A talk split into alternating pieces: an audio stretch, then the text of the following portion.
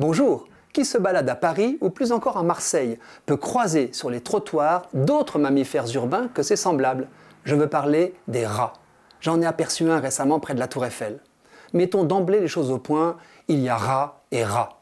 Le rat des villes est un rat brun nommé aussi surmulot, Ratus norvegicus, ou rat d'égout. Il ne transmet pas la peste. C'est l'autre rat, le rat des champs, qui a presque disparu des villes, dont les puces transmettaient cette maladie. Il s'agit du rat noir, Ratus ratus. Le rat des villes est omnivore, à tendance carnivore. Celui des champs est omnivore, à tendance végétarienne. Le surmulot affectionne les lieux humides et souterrains, urbains.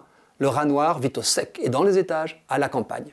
Ceci dit, Paris est une ville de rats vivant grâce aux hommes. Les sous-sols de la capitale en compteraient 3 millions contre 2 millions d'humains environ. La population des rats s'autorégule en fonction de la nourriture disponible par un système sophistiqué impliquant les femelles dominantes. Partisans et adversaires des rongeurs s'opposent. Le public réagit aux vidéos montrant une poubelle grouillante ou un rat crapahutant dans les rayons d'une boulangerie. Polémique assurée. Il faut les éradiquer, disent les uns, les stériliser, rétorquent les autres, quand certains défendent carrément le droit du rat, comme ceux de l'homme et du citoyen. Essayons de raison garder. Au-delà de notre répulsion instinctive héritée de l'histoire, en quoi le surmulot est-il dangereux et nuisible? Il est vecteur de maladies, qu'on peut attraper par morsure, par infestation de denrées grignotées et surtout par son urine. Sa rarissime morsure peut en théorie inoculer une maladie infectieuse, la pasteurellose. Mais le rat se méfie de l'homme. L'image de hordes de rats dévoreurs d'êtres humains est un fantasme. Nous risquons plutôt d'attraper ce genre d'infection par le chien ou le chat.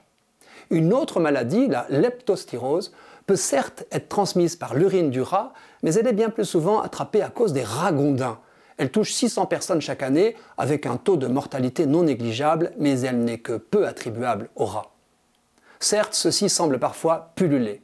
Cela arrive si la nourriture afflue, parce que les reliefs de pique-nique envahissent un jardin public, ou pire, au moment des grèves déboueurs. Ou s'ils sont chassés des sous-sols par des travaux, une crue ou une inondation. Notons que leur image de saleté renvoie à notre saleté dont ils font bombance. On peut ajouter que la pullulation des rats nuit à la biodiversité en ville ou au tourisme. La réputation du rongeur qui s'attaque à tout est celle d'un dévastateur. Cependant, des voix à contre-courant s'élèvent pour réhabiliter notre surmulot. Il serait utile à l'homme en évacuant ses déchets. Dévorant 10% de son poids chaque jour, il en consomme 9 kg pendant l'année que dure sa vie.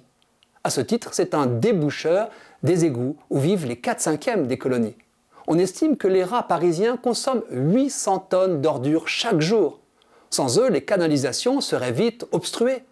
Bref, les égoutiers disent que c'est un allié et plaident pour le réguler, sans l'exterminer. Cette posture d'équilibre est plutôt une bonne nouvelle.